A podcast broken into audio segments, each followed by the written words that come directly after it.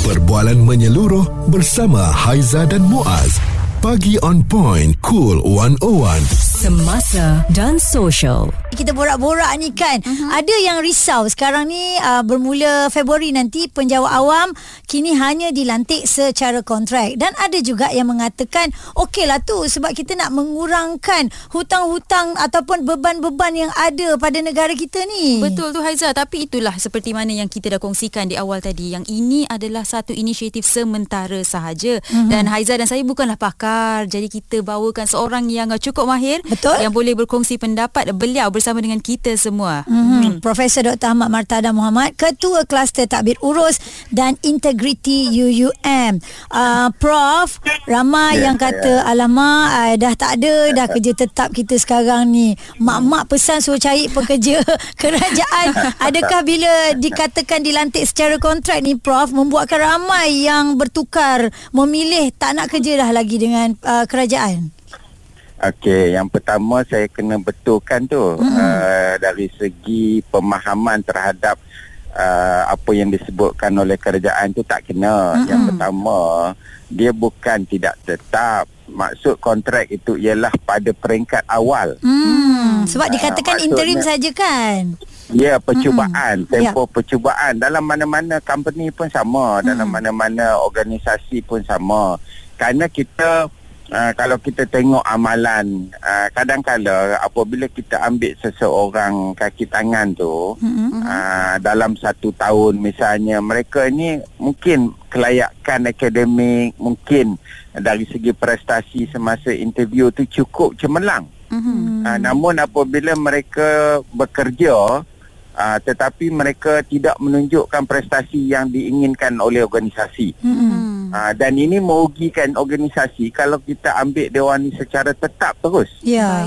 Betul uh, dia ada tempoh itulah kan? Ya, hmm. jadi ada tempoh. Itu itu yang pertama lah yang kita nak kena faham bukan hmm. bermakna apabila dia masuk perkhidmatan awam ni hmm. dia uh, hanya kontrak sampai habis tidak. Ya ya dia kontrak ini hanya dalam tempoh percubaan semata-mata. Ah, jadi clear dekat situ yeah. ya. Tak adalah kita rasa risau. Sementara yeah, yeah. dan hanya sewaktu percubaan semata-mata.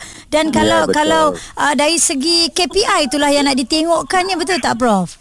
Betul dan hmm. amalan ini pun hmm. bukan uh, baru dah pun berjalan sebelum ini. Uh, kalau kita tengok uh, ah, PTD pegawai takbir diplomat mereka memang mereka ini masuk uh, secara kontrak dahulu. Uh, nak melihat bagaimana prestasi mereka pada uh, dua tahun pertama misalnya. Uh, jadi jika prestasi mereka memang cukup memuaskan maka mereka diserapkan secara tetap. Okay. Jadi isu kontrak tetap ini ialah isu yang melibatkan uh, prestasi seseorang pada peringkat awal. Okey, uh, jadi itu itu ada dua isu utama sebenarnya yang sekarang ni uh, banyak masyarakat bercakap. Yang pertama isu tetap ataupun isu kontrak itu mm-hmm. saya dah jelaskan. Yang kedua yang, isu pencen. Ya, yang kedua isu pencen. Uh, uh, jadi uh, yang pertama semua orang kena jelas bahawa uh, perkhidmatan awam bukan sahaja perkhidmatan awam uh-huh. uh, swasta pun sama okay. uh, sebab tu dia ada notis dalam uh, agreement antara pekerja dan juga majikan dia ada notis dia majikan boleh terminate dia bila-bila tapi majikan juga kena bagi tempoh 30 uh-huh. hari uh-huh. dan pekerja juga boleh berhenti pada bila-bila masa tapi pekerja pun kena bagi tempoh juga ya maknanya uh, win-win situation lah di situ Ah, hmm. dan kita pun dalam zaman sekarang ni pun kita tak nak macam sebelum ini ya kerana kita tengok orang mungkin uh, tidak mengetahui bahawa sebelum ini dalam perkhidmatan awam apabila seorang itu telah tetap amat sukar untuk dibuang jika dia ada masalah prestasi kerja Setuju? ataupun apa-apa masalah. Hmm, paling-paling ditukarkan kan prof kan? Ya betul. Mm-hmm. Jadi sebab itulah kita tak nak bila kita ambil orang itu tidak menunjukkan prestasi ada masalah dalam 2 uh, 3 tahun pertama. Jadi kita kontrakkan dulu mm-hmm. dan jika mereka ini menunjukkan prestasi yang cemerlang uh, tidak mempunyai masalah barulah uh, mereka ini ditetapkan. Dan sekarang pun kalau kita lihat dalam perkhidmatan awam Mhm. uh, dari segi proceeding tata tertib pun agak semakin baik. Mm-mm. kalau dulu makan masa bertahun untuk nak uh, kita buang pekerja-pekerja yang bermasalah. Ya. uh, sekarang proses tu dah pun dipendekkan. Jadi memang kalau kita tengok penambahbaikan dari segi urus takbir baik dalam kerajaan ni sentiasa dibuat. Dan ini juga sebahagian daripada uh, proses untuk meningkatkan urus takbir baik kerana kita tak mau perkhidmatan awam uh, kita tahu perkhidmatan awam ni kita kena ingat ini Mhm. semua adalah gaji-gaji perkhidmatan awam datang daripada cukai uh, yang dikenakan oleh kerajaan Mhm. kepada masyarakat Ya. Mhm. jadi sebab itu duit yang ada dalam uh, perkhidmatan awam ni perlu digunakan sebaik yang mungkin Responsif menyeluruh tentang isu semasa dan sosial. Pagi on point bersama Haiza dan Muaz. di Cool 101. Kita masih lagi bersama dengan Profesor Dr. Ahmad Martada, Ketua Kluster Tabik Urus dan Integriti UUM. Baik Prof, jadi uh, Prof berkata yang ini adalah filtration process. Tapi ada yang Ya. berpendapat apabila perlantikan kontrak ini dilakukan, ia melemahkan Hmm. semangat seseorang untuk bekerja dan ini boleh menjejaskan uh, mutu perkhidmatan awam. Apakah pendapat Prof Prof? eh, itu bagi saya tak kena kerana kalau dia nak kata dia ni cemerlang Mhm. eh, kalau kita dia nak convincekan uh, majikan kata dia cemerlang dia mestilah tunjukkan prestasi yang baik pada Bukti, peringkat betul. awal ni Ya. Ah, kalau dia awal pun dia kata hmm, pasal saya kontrak Mhm. ah, Kerja saya sambil lewa. lah.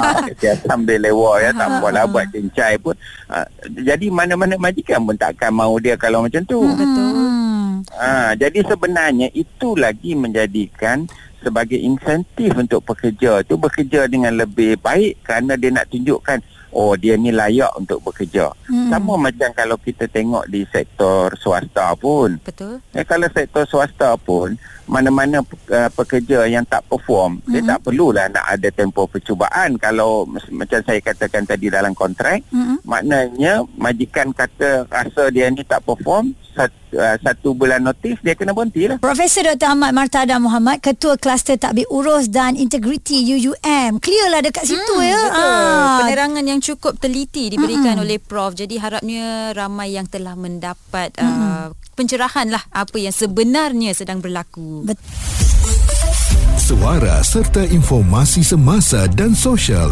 bersama Haiza dan Muaz. Pagi on point. Cool 101.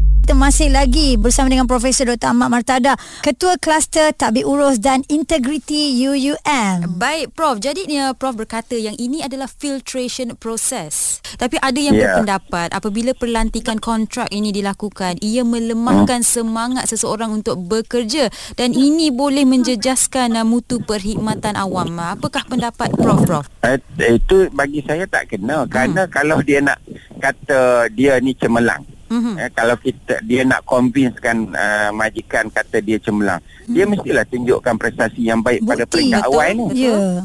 Ah, kalau dia awal pun dia kata hmm, pasal saya kontrak Mhm. ah, Kerja saya sambil lewa. perlulah. ah, kerja sambil lewa ya tak Ha, apalah ha. buat cincai pun ah, jadi mana-mana majikan pun takkan mau dia kalau macam tu Betul. Hmm. ah, jadi sebenarnya itu lagi menjadikan sebagai insentif untuk pekerja tu bekerja dengan lebih baik kerana dia nak tunjukkan oh dia ni layak untuk bekerja Hmm. sama macam kalau kita tengok di sektor swasta pun Betul. Eh, kalau sektor swasta pun mana-mana uh, pekerja yang tak perform mm-hmm. dia tak perlulah nak ada tempoh percubaan kalau macam saya katakan tadi dalam kontrak Mm-mm. maknanya majikan kata rasa dia ni tak perform satu, uh, satu bulan notis dia kena berhenti lah Profesor Dr. Ahmad Martada Muhammad, Ketua Kluster Tabik Urus dan Integriti UUM. Clear lah dekat situ ya. Hmm, Betul. Ah. Penerangan yang cukup teliti diberikan oleh Prof. Jadi harapnya ramai yang telah mendapat uh, pencerahan lah apa yang sebenarnya sedang berlaku. Betul.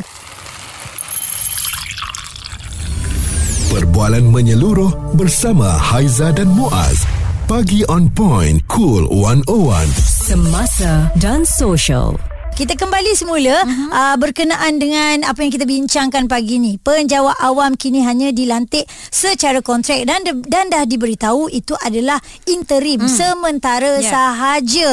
Okey, interim sementara dan uh, tadi kita dah uh-huh. pun dapatkan penerangan uh, daripada Profesor Dr. Ahmad Martada dan uh-huh. uh, kami berharap anda semua boleh mendapatkan lagi info-info supaya uh-huh. anda boleh tahu apa yang sebenarnya uh, yang dimaksudkan uh, dengan pelantikan penjawat awam secara secara kontrak mulai 1 Februari ini. Okay. Dan ini mungkin pengalaman yang boleh kami dapatkan mm-hmm. daripada seorang individu ini ya. Ya, Haiza. ya Hisham, uh, mungkin Hisham ada pandangan Hisham? Uh, pendapat saya lah secara peribadinya um, soal pelantikan uh, secara kontrak uh-huh. ataupun tetap ni dia ni uh, memanglah berbeza kan dari uh-huh. segi uh, apa uh, penjawatan maksudnya yang yang yang tetap berpension tadi dia lebih macam yalah lebih bagus lebih Steady. apa maksudnya tadi dia dia mm-hmm. dia rasa selamat lah memang dia mm-hmm. rasa memang dia relax lah maksudnya jadi bagi yang kontrak ni perhatikan kontrak mm-hmm. tak ada masalah uh, apa jika kerajaan nak nak buat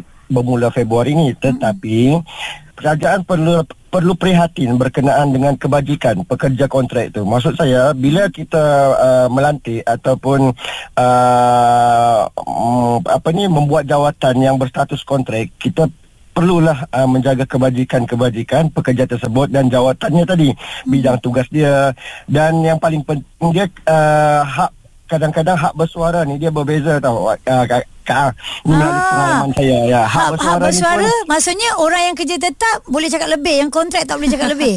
Ah, tu dia punya kira macam kita punya kata kata-kata uh, santai kita lah. Kita tak nak kata, kata kasar kan. Tapi memang macam itulah hakikat dia kan.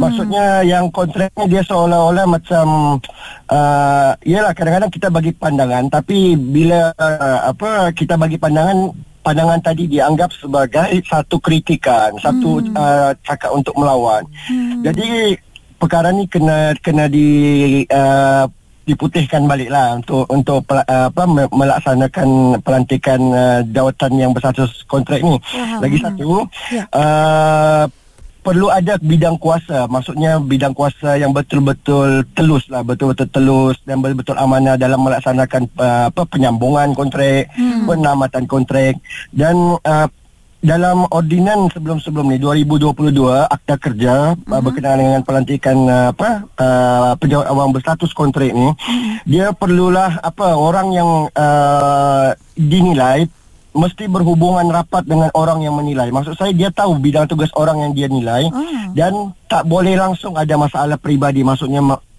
macam orang atasan tak suka dia ke mm-hmm. ataupun dia langsung tak tahu bidang tugas uh, orang yang dia nilai mm-hmm. yang tak uh, ada kena mengena dengan kerja lah sepatutnya eh uh, tak ada mm-hmm. kena mengena dengan kerja betul kan uh, mm-hmm. jadi ya, semua ni kena clean lah sebelum uh, uh, dilaksanakan benda tu sebab kita takut lah kita takut uh, berlaku yang tak baik lah dari segi kita punya hubungan kerja kan mm-hmm. dalam organisasi nanti kalau pekerja tu macam saya uh, sebagai contoh saya dah berkhidmat 10 tahun kan hmm. saya dah berkhidmat 10 tahun contohlah contoh hmm. uh, berkhidmat 10 tahun tapi masih berstatus kontrak tiba-tiba uh, sebagai contohnya saya punya orang atasan saya uh, bertukar hmm. jadi masuk orang barulah saya punya bos contoh kan Ha-ha. jadi bos yang baru dia tak mungkin sama dengan bos yang lama contoh yeah. bos yang lama tadi baik kan hmm. bos yang baru ni tiba-tiba uh, kita tanpa kita sedar kadang-kadang ada ada orang ni yang tak suka kita tiba-tiba. Mm-hmm. Uh, itu hak dia, tak ada ya. masalah. Yeah. Memang macam tu lumrah manusia kan. Tapi bagaimana dengan dari segi keterusan tadi kalau dia tak suka dia nak out. Mm-hmm. Jadi tak ada apa-apa reason mm-hmm. tapi dia ada kuasa, dia boleh letakkan markah seseorang tu begini supaya dia tidak disambung mm-hmm. contohnya. Mm-hmm. Dan orang yang dah 10 tahun tadi tu tiba-tiba tak disambung. Mm-hmm. Uh. Okey. Ya, faham uh, ya. Jadi kena uh, kena betul-betul uh, apa yang kata pelaksanaan tu ditengok tengoklah eh supaya tak nak berlaku perkara beginilah. Uh, betul kak, betul uh, betul. Saya, saya suka betul. beberapa poin yang dikongsikan oleh Hisham. Tapi Hisham, mungkin saya nak tanya jugalah. Awak adakah awak rasakan yang anak-anak muda sekarang ini terutamanya mindset mereka berbeza dan mereka tidak kisah kalau mereka adalah melalui pelantikan kontrak ataupun uh, sebagai pelantikan uh, tetap? penjawatan ni bila dah terutama di sektor uh, uh, sektor awam kan or, uh, apa kerajaan uh, sebagai contoh mm-hmm. uh, orang muda kan saya rasa orang tua sebab sekarang ni yang saya melihat selama 10 tahun saya berkhidmat lebih mm-hmm. 10 tahun mm-hmm. saya melihat ada juga yang golongan-golongan kakak-kakak abang-abang yang dah kira lebih kurang ada dalam 5-6 tahun lagi akan pension pun Hmm. belum lagi sah jawatan. Maksudnya Oh, dia masih berstatus berdasarkan caruman. Uh, ma- masih masih belum mendapat apa uh, status ko- uh, Tetap, tetap, dan tetap. tadi. Seronok bila kita dengar ya ada pelbagai reaksi sebenarnya mm-hmm. Sugita um, dari Prof sendiri dah terangkan mm. dan daripada pendengar Cool 101 juga ni antara pengalaman mungkin Ya. ataupun apa yang dilihat berlaku di sekelilingnya. Aha, mungkin mereka yang pernah melaluinya mereka merasakan ya oh kalau saya dilantik melalui kontrak ni saya boleh diberhentikan bila-bila masa Ibaratnya telur di hujung tanduk Ah, lah ya. betul seperti yang dikongsikan oleh uh, individu tadi Hisham ya. Mm-hmm. Jadi tapi apa pun uh, kita harapkan yang uh, per, uh, pe- pe- penjawat-penjawat awam tidaklah lemah semangat untuk bekerja mm-hmm. sebabnya uh, seperti yang prof uh, dah terangkan tadilah ini masih dalam uh, fasa percubaan. Betul dan kita kena berikan uh, tugas kita dengan sebaik mungkin Mhm, ya. betul. Uh, daripada kontrak tu mungkin dalam 3 tahun tu kan anda diperhatikan, manalah tahu tiba-tiba okey Hmm. terus tetap ya. Wow. Ah. Responsif menyeluruh tentang isu semasa dan sosial. Pagi on point bersama Haiza dan Muaz. di Cool 101.